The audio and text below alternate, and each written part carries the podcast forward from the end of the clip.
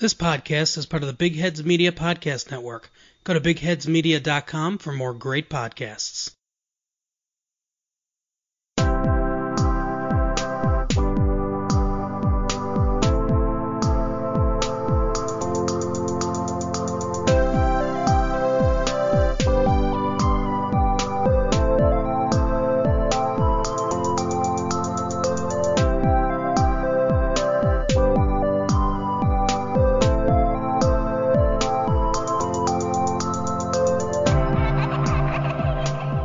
You are listening to In a City Like Yours, a semi monthly podcast featuring interesting people with interesting life stories. This podcast may contain language and or subject matter not suitable for all audiences. Listener discretion is advised. I'm your host, Michael G. Moore. Please visit our website at inacitylikeyours.com. That's I N A C I T Y L I K E Y O U R S dot C O M for links to our social media, all popular podcast platforms, and links of interest pertaining to all episodes. On this episode, Steve tells of his growing up obsessed with the golden age of Hollywood, in particular, the Marx Brothers, and even more, Groucho Marx. At the age of 19, Steve was afforded the opportunity to work for Groucho as his secretary, an offer of which he was more than willing to accept. He worked for Groucho from 1974 until Groucho's death in August of 1977. Steve is the author of the book Raised Eyebrows My Years Inside Groucho's House, which is soon to become a major motion picture. His current interests include voiceover work, writing, and the art of correspondence. Here is Steve's story.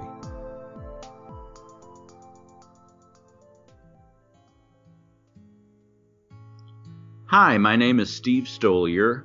I'm calling from Studio City, California.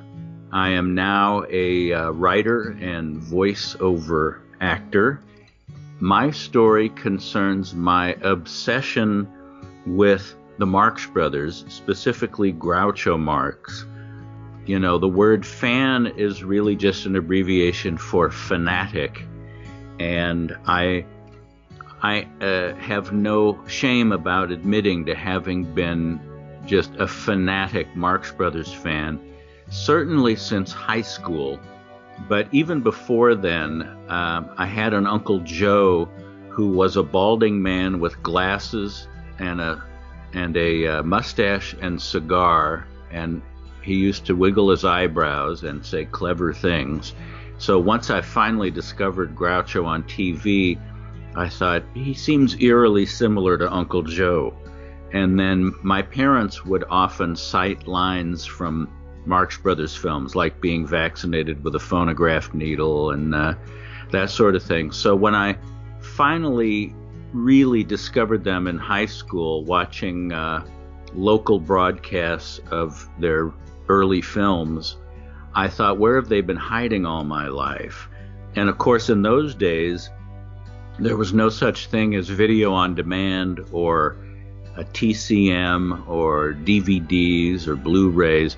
I would get the TV guide each week and go through it and circle when there were movies I wanted to watch, which were invariably in that nether world of late night television, past Johnny Carson, past the Tomorrow Show, into that uh, strange twilight world of local car commercials and strange strange things and if I saw that a movie was starting, if I saw that you know Horse Feathers was going to start at 2:38 a.m., I just somehow in my youth willed myself to stay awake through all of the whatever was scheduled in the normal prime time and past that and past that and just watched the film and then was able to cross it off my list.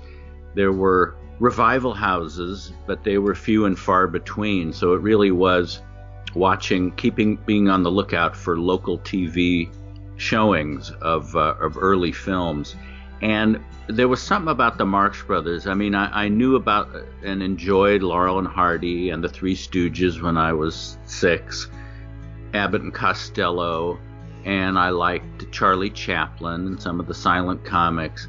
But there was something about the brilliant combination of funny uh, visuals with really clever dialogue, whether it was the Chico Groucho malaprops of English or Groucho's deft way of uh, twisting words into puns and double entendres and also snubbing his nose at thumbing his nose at authority, which you know most of us couldn't do but wished we could. So there was that wish fulfillment thing. I tried a bit of it. I mean, in in high school, I did win class clown, and I was known for muttering things. Uh, sort of under my breath, but loud enough for people to hear in the back of the classroom. And every now and again, the teacher would appreciate it. But for the most part, you really can't get away with the things that Groucho got away with. And I thought, man, I would love to meet this guy and thank him for all the laughs. But by the time I graduated high school, he was in his early 80s. And then I saw that he was doing a series of one man shows, including at the Dorothy Chandler Pavilion in Los Angeles. And I thought, I've got to go see that. Tickets were $9.50 and I don't think that would buy you a parking space in their lot now. But at the time, it was a solid amount for me. And I went with a friend of mine, and they were terrible seats. But the idea that I was in the same room, however cavernous, as Groucho Marx meant the world to me. And I clapped so hard that my hands stung the next morning from having clapped so hard because, you know, as strange as this may sound, I wanted the vibrations of my applause to reach his eardrums way up on the stage because I knew that would be as close as I would ever get to meeting Groucho Marx. There was some disappointment in seeing him there because he had become somewhat diminished from a series of strokes and just getting older, and the press had done a frustratingly good job of covering up the fact that he wasn't the same guy that had been hosting You Bet Your Life in the 50s, that time had slowed him. His walk was a shuffle and his speech was a little slurred, but it was still just galvanizing to be able to see him way on stage in the same auditorium. Then afterwards, in the parking garage, I spotted Zeppo Marx, uh, who I recognized from fo- recent photos, and I thought, well, I'll never meet Groucho, but I can at least meet one of the Marx brothers. So I went over and I said, Excuse me, Mr. Marx, I just wanted to let you know how much I enjoy you in your films. And he said, You weren't enjoying me, you were enjoying my brothers. And I thought, well, that, that's what I get for trying to pay this man a compliment. But having seen Groucho on stage and been sort of brusquely dealt with by Zeppo, that was a pretty good night. And uh, after that, I would it would be so frustrating. I would hear people say, "Oh, I saw Groucho and his wearing his jaunty beret and sweater. He was walking in Beverly Hills, and uh, I see him all the time." And I think, how can I? Where should I camp out so that I can meet this guy. And I, I heard that he ate at Jacopo's Pizzeria in Beverly Hills. So my friend Daryl and I went to Jacopo's one night and we looked, and uh, on the menu they had the Groucho special. And I thought, well, you know, Beverly Hills restaurants name sandwiches after people that ate there in 1958. So I said to the waitress, Does Groucho Marx really come in here? And she said, Oh, yes. As a matter of fact, he was here. Let me think. Oh, yesterday. And uh, oh, he's so funny. He he always comes in here right after we open and tries to pay with a hundred dollar bill, and he knows we can't make change. And I thought, why is Groucho being wasted on this waitress? I must meet him and uh, it was really frustrating. And I used to literally dream about meeting him, and they would be vivid dreams, and I would wake up, and it was so frustrating as the image would dissolve, and I'd realize that I hadn't met him after all. Then came the Animal Crackers campaign. Uh, Animal Crackers was a 1930 Paramount Marx Brothers film that um, had been part of the package of early Paramount films sold to MCA in the late 50s that allowed MCA to show them on television or re release them, whichever they wanted. And in the case of Animal Crackers, basically due to a clerical error, the copyright had expired and the rights had reverted back to the authors and the composers of the original Broadway play George Kaufman, Morrie Ryskind, Harry Ruby, and Bert Kalmar. And Universal didn't think there was any reason to spend good money trying to untangle this legal snag on an old black and white Marx Brothers movie. But since all my friends were Marx Brothers fans, this was like the holy grail, this this great lost Marx Brothers film, which had never really been lost. It had just fallen into expired copyright. So it had never been shown on television. It wasn't part of Universal's package of MCA early comedies that they would uh, rent to local TV stations. And of course, to my friends and I, it was ludicrous to think that it wasn't worthwhile to finally bring this film back out, which hadn't been in theaters in decades, and as I say, hadn't been on television.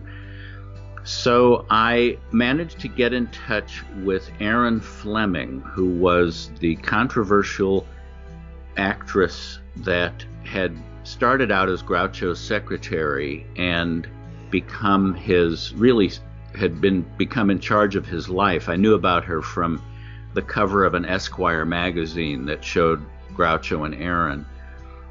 I started a committee at UCLA where I was a history student, and we were the committee for the re release of Animal Crackers. And we had a table on Bruin Walk and a petition drive, and there were all these other tables with, you know, frivolous things like ending the war in Vietnam and gay rights and Iranian students and uh, legalizing marijuana. And here we were trying to get a Marx Brothers movie off the shelf. It was we, we were met with so much skepticism because people were so scared. You know, this was in the era of the Watergate break-in and CIA shenanigans, and people wanted to know you know, who's going to get these petitions? And do you have to be a registered voter? And it's like, no, this is just to show Universal that we have an audience that wants to see this film. So Erin Fleming arranged for Groucho to come to UCLA one day. A lot of reporters and a crowd of kids standing around us, and I finally got to meet my hero. And I said, Groucho, I am very happy to be meeting you after all this time. And he said, Well, you should be. And Erin Fleming said, This is Steve Stoliar. He's the one trying to get Animal Crackers re released. And Groucho said, Did you get it? And I said, Not yet, but we're working on it. And he said, Well, you better get it or I'll fire you. And I said, Really? I didn't realize I was working for you. H- how much are you paying me? And he said, A little less than nothing and uh, we were off and running. Although my, you know, my heart was pounding out of my chest with excitement. I mean, the whole tableau of cameras and microphones from the press thrust in our face, and hundreds of students crowding in to hear Groucho's whispery voice. And I'm trying to think clearly while talking with Groucho you know, I realized then that there was a lot more left of Groucho than I had thought at the Dorothy Chandler Pavilion. One reporter said, Mr. Marx, what is the purpose of your appearance here today? And Groucho said, I expect to get lunch. And she said, But no, uh, beyond that. And he said, I may get dinner. So it was really just an astonishing thing to be sitting with my hero and chatting with him. And then, uh, not long after that, Universal relented and cleared the rights and struck two prints, one for Los Angeles and one for New York.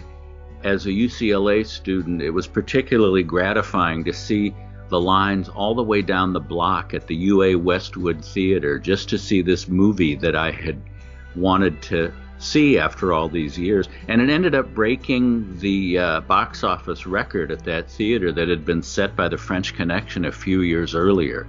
So it was very gratifying to be able to see that uh, it was more than just a handful of old movie buffs that wanted to see this.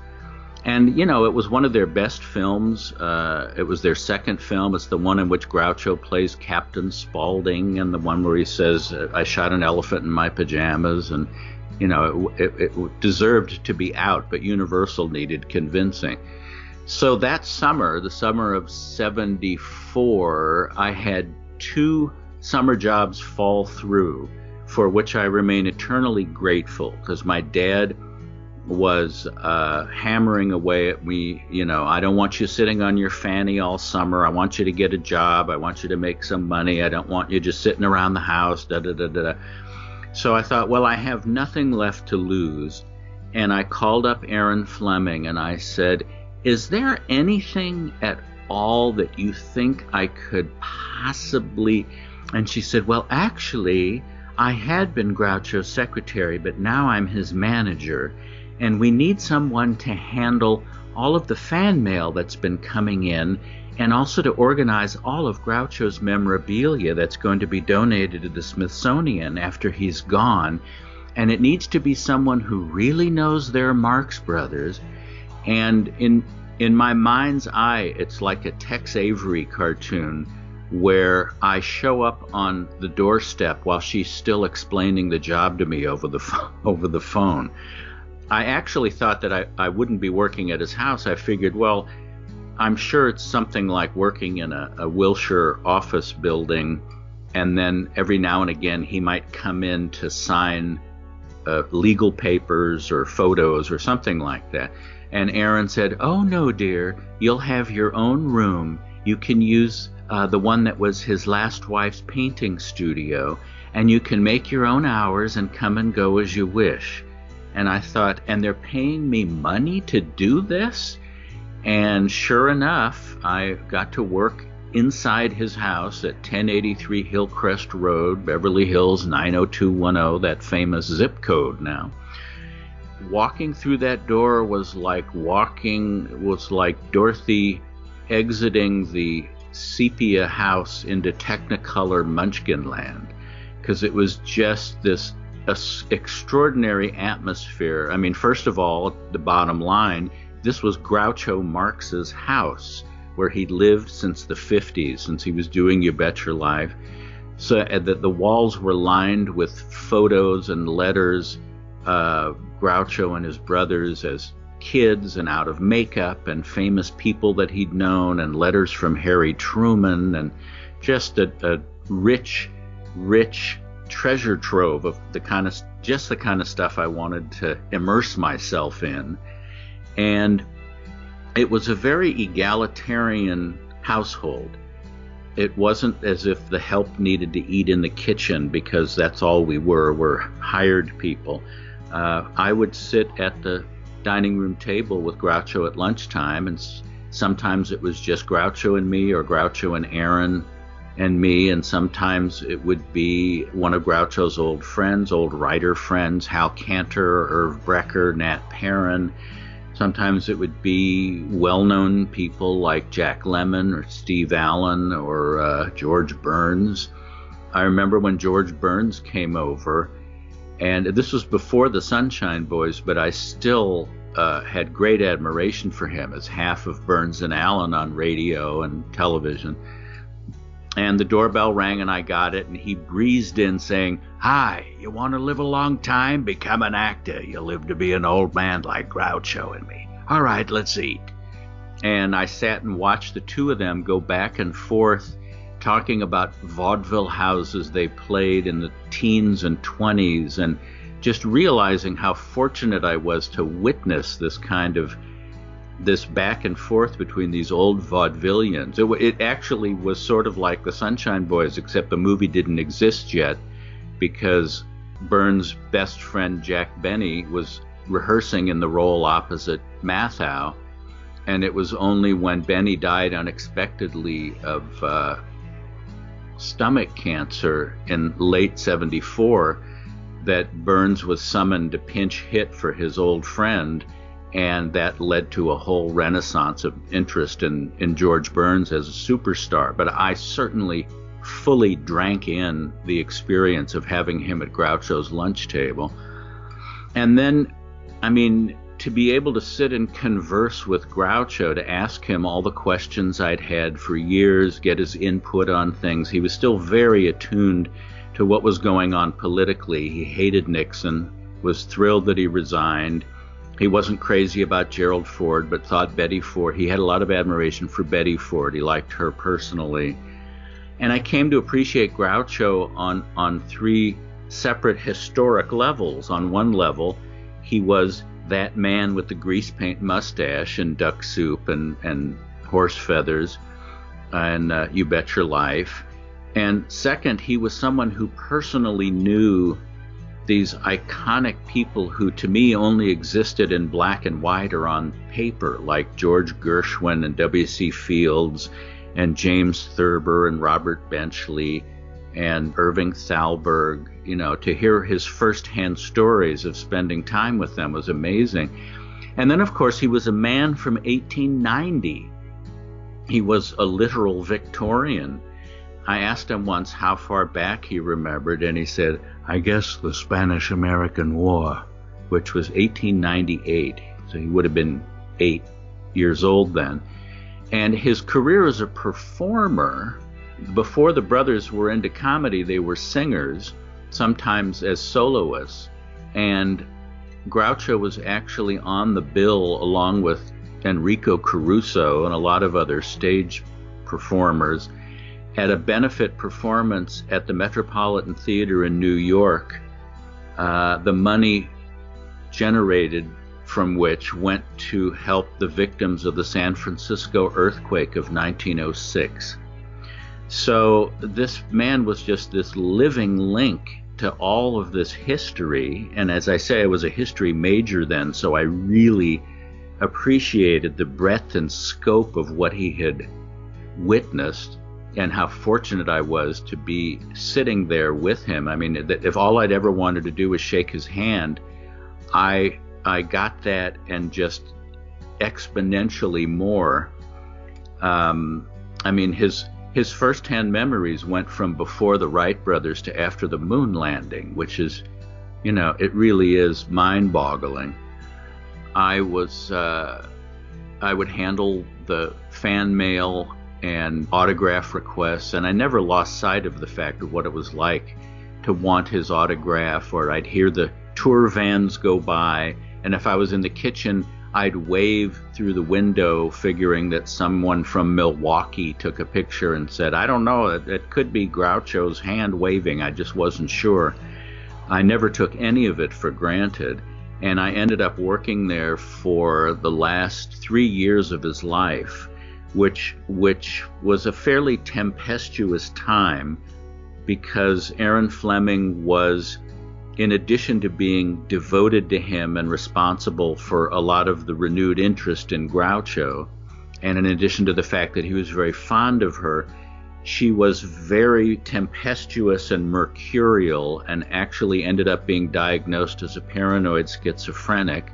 She was on a lot of uh, prescription drugs and recreational drugs.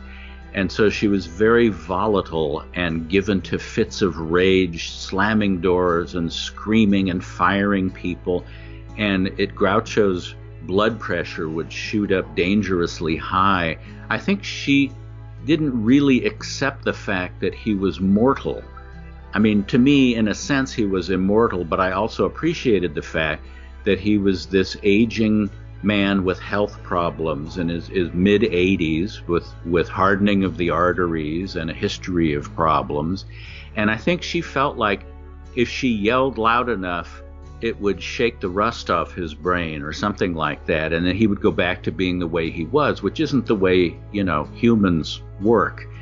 So she was, uh, you know, a positive presence in his life, but also you know, there were elements of what is now called elder abuse because she would scream at him, basically blaming him for growing older, telling him to stop coughing because it sound drives her crazy, and calling him Methuselah. And it was very difficult for me because I was like 20 years old and I'd never dealt with a volatile personality like that. And my I was I was and remain grateful to her for being hired but it was painful and difficult to watch the way she would treat him sometimes. So I had to do this remarkable balancing job at a very early age because I cared about Groucho and wanted to be as much of a kind of buffer as I could, understanding that if I reached too far, I would be out on my butt because Erin fired people even if there was no reason. She was so paranoid. She saw conspiracies where there weren't any. And so she would go from thinking someone was the most wonderful person in the world to just evil incarnate and out on their butt they go.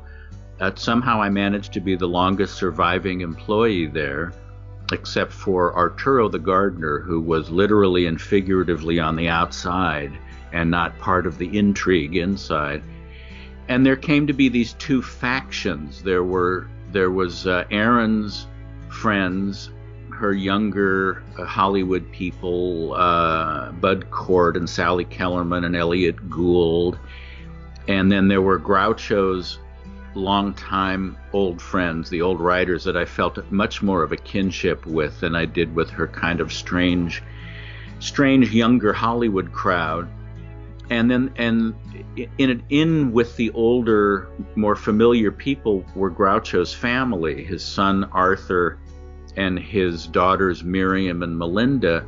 But you know, I came to realize that the color of truth was gray. That I couldn't just say, "I wish Arthur were in charge of Groucho instead of Erin," because Groucho and Arthur had had a history of ups and downs throughout Arthur's life, long before Erin Fleming came on the scene. So, and Erin had always said that if Arthur were ever in charge of Groucho, he'd put him in a home, and assisted living. Groucho did not want to do that. He wanted to stay in his house. And I never knew how much of what Erin said was true or just exaggeration or complete fabrication. But I knew that there would be problems if somehow it were arranged that Arthur took over and Erin was out of the picture.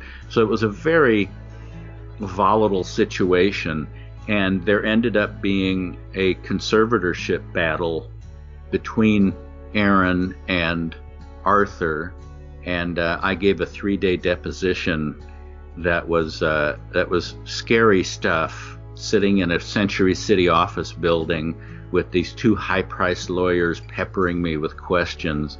But and it became clear that I was grateful to Erin, but I didn't give her carte blanche the way she treated Groucho. And they ended up the judge ended up selecting Groucho's longtime friend Nat Perrin, who had worked on Monkey Business and Duck Soup and went on to create the Addams Family and, and was just a great, a grand fellow. He made him temporary conservator, and to my astonishment, Nat, you know, Nat said, uh, you know, the judge gave me uh, the power to hire and fire, and I said, you know, so so is this it for me? And on the contrary, he wanted me to stay at the house on weekends as a sort of traffic cop between the two warring factions, and keep from Groucho that there was this battle going on.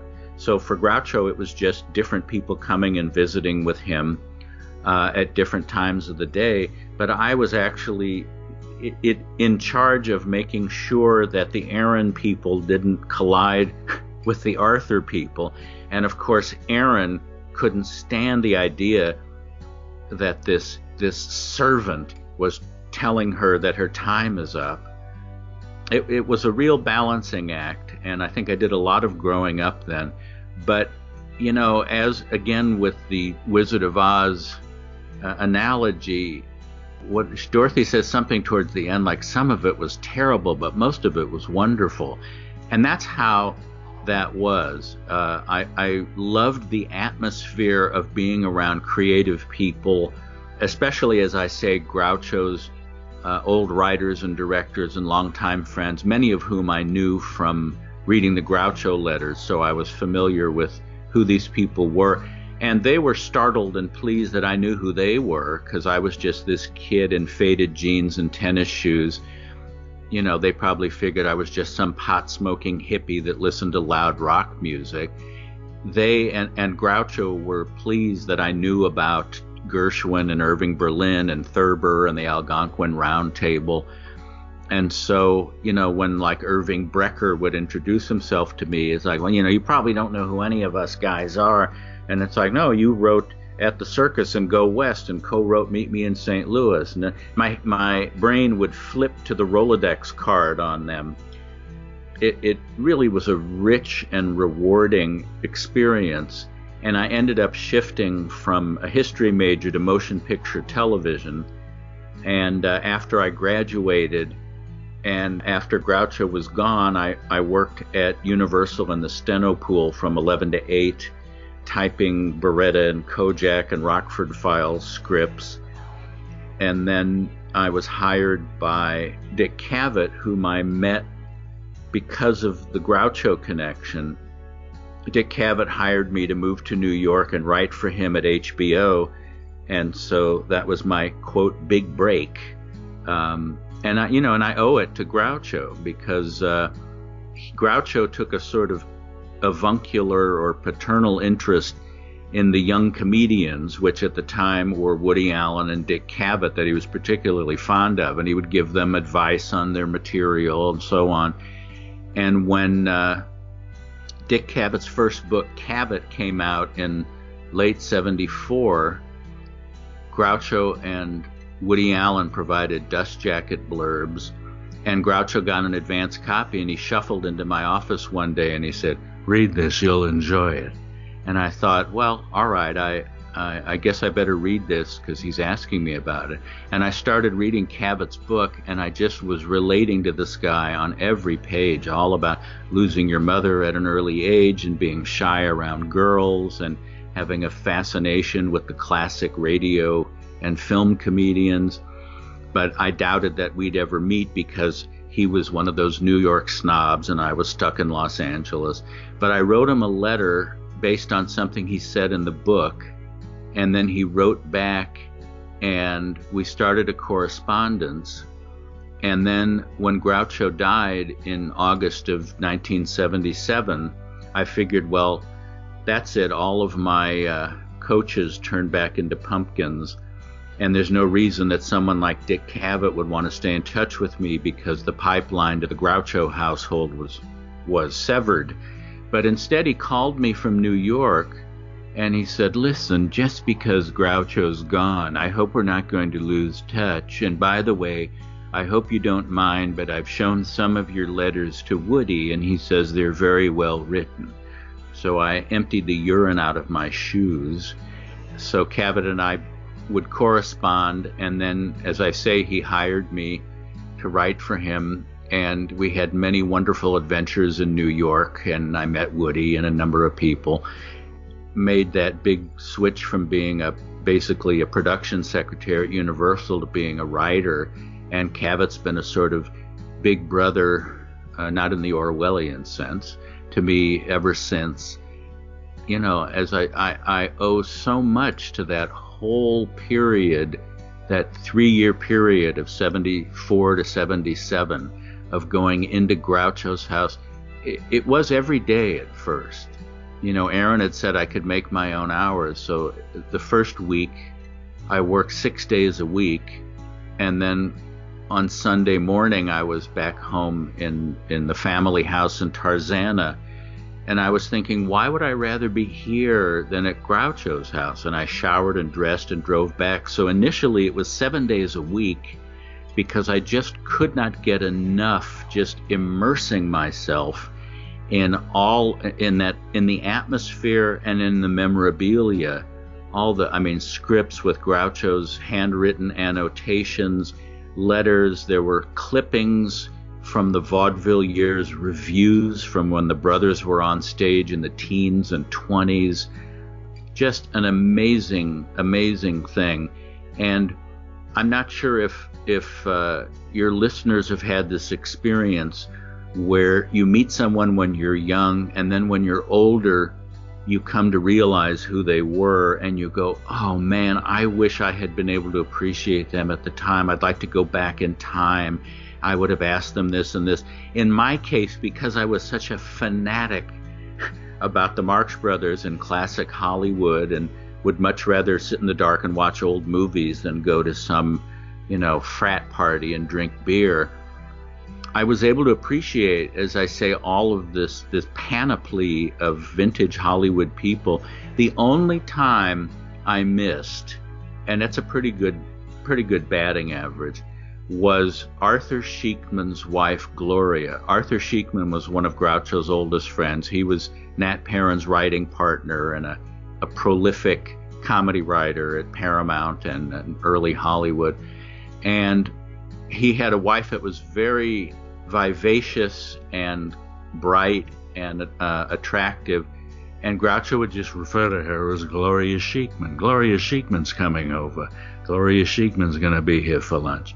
And I enjoyed the lunches we had, but it was only afterwards that I came to realize Gloria Sheekman in her pre married days was Gloria Stuart, who younger listeners would know from as the old lady in Titanic, but I knew as the female lead in The Invisible Man with Claude Rains and The Old Dark House with Boris Karloff. She worked with Shirley Temple. She was in um, The Gold Diggers of 1935. Uh, I would have had questions about James Whale and Busby Berkeley and that sort of thing. But, you know, that, as I say, it was a pretty good batting average that I knew who everyone else was. So I got to meet so many startling, fascinating people, and I have the unique claim to fame of having dated the same girl that Zeppo Marx dated. Um, she was 19, I was 20, and he was 74. So it was one of those May, December of the following year it wasn't really a romance. She had come with me to dinner at Groucho's one night when Zeppo was up from Palm Springs, and she was very attractive, blonde hair, blue eyes, and had a, a, a brilliant mind. And Zeppo was kind of enchanted with her. He said, You know, you and Linda should visit me in Palm Springs sometime. And I said, I don't know. I was there when I was a kid and it was sweltering. And he said, Well, when were you there during the summer? And I said, Yeah. And he said, Well, you know, Steve, it's cold in Alaska during the winter, too. So uh, when she and I broke up, uh, I had some photos I wanted him to sign. And along with the cover letter, I said, By the way, we broke up. Do you have any advice for the Lovelorn? Since he had been around the track a few times. And he called me from Palm Springs, said, Steve, is Zeppo Marx? Uh, I don't want to step on your toes, but uh, do you think that Linda would go out with me? And I thought, this is really weird. I write him asking for, you know, what, what he suggests I do to help uh, help me over the bump, and instead he's hitting on her. And I thought, well, you know, she got a kick out of him, and I don't know. And I said, well, I'll I'll ask her. She she thought it was an intriguing thing as well, so she agreed, and he ended up taking her to to dinner in San Diego and then to a jai game in Tijuana, uh, which I guess was his idea of a first date: dinner in in uh, San Diego and a jai game. And uh, the next time I saw him, he said, I want you to know, Steve, I never even kissed her goodnight. You need to know that. She was very nice, but all she did was talk about herself. And then I saw her on campus, and she said, Zeppo, he was very nice, but all he did was talk about himself, which I thought, thought was kind of an interesting bookend. And then if when I would be at parties at Groucho's and Zeppo was there, he would introduce me to people, always saying, this is Steve. He and I dated the same girl, but he got further with her than I did. So I have this strange distinction of having, uh, and and I mean, wasn't that light years away from my experience in the Dorothy Chandler parking lot of Zeppo saying, "You weren't enjoying me, you were enjoying my brothers." So you know, again, since I was through the door of Groucho's house, even if people weren't sure why I was there, or if some of Groucho's friends wondered if I was his grandson or what my business was, they accepted me and so there wasn't any kind of, you know, I don't know who you are, why are you talking to me? It was very comfortable. And I got to see a side of Zeppo. You know, I had heard that he uh, he really lit up a room when he would walk into it, and he had a great sense of humor, and you weren't able to appreciate it in the films they did. And it really was true. It made me wonder what must it have been like. Gummo, who was the the other brother who was still alive, and had left the act in vaudeville to go fight World War One, he would also come up with Zeppo from Palm Springs, and I would watch the three surviving Marx brothers interacting, and I thought, what must it have been like with all five brothers at the at the dinner table in the olden days? But um, it just was a, a rich and and life changing experience for me. I, I ended up writing a book called Raised Eyebrows: My Years Inside Groucho's House, which is available in paperback and Kindle and audiobook with me doing all the voices. Big surprise. On Amazon, or if someone wants to get a signed copy, they can get it from uh, my website, Steve Stoliar, S T O L I A R and I'm happy to inscribe it to you or whomever you wish.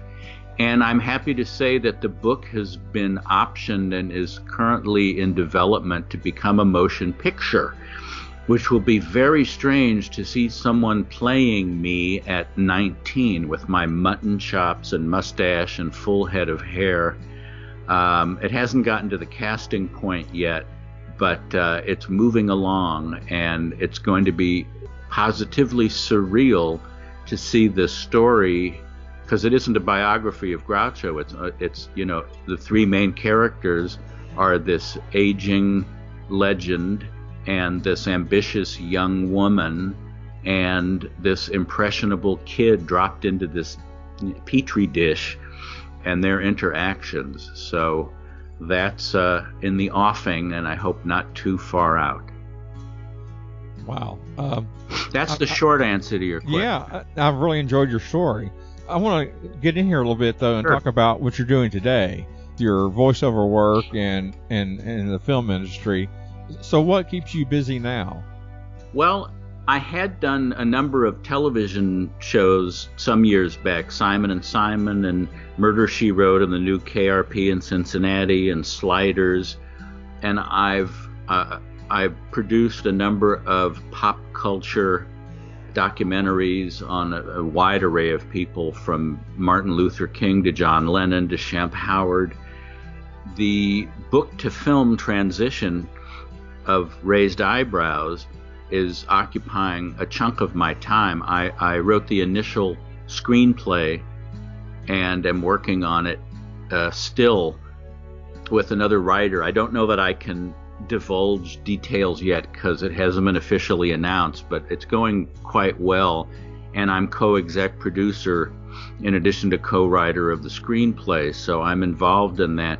And, you know, and that was another case of uh, it's like when I wrote the book, people said, You'll have no trouble getting a publisher because the, you've got a unique perspective into a legendary Hollywood figure that no one else has and my cover letter would say, uh, This is not a biography of Groucho Marx. It's the story of a fan and his hero. And I would get rejection slips that said, We're not interested in any Groucho Marx biographies at this time. So that was frustrating, but then it finally got published. And then, in terms of the film version, you know, people would read it and they'd say, you know, this reminds me of either my favorite year or Sunset Boulevard or Ed Wood, you know, this kind of quirky story of this young person there. And I ran into similar resistance.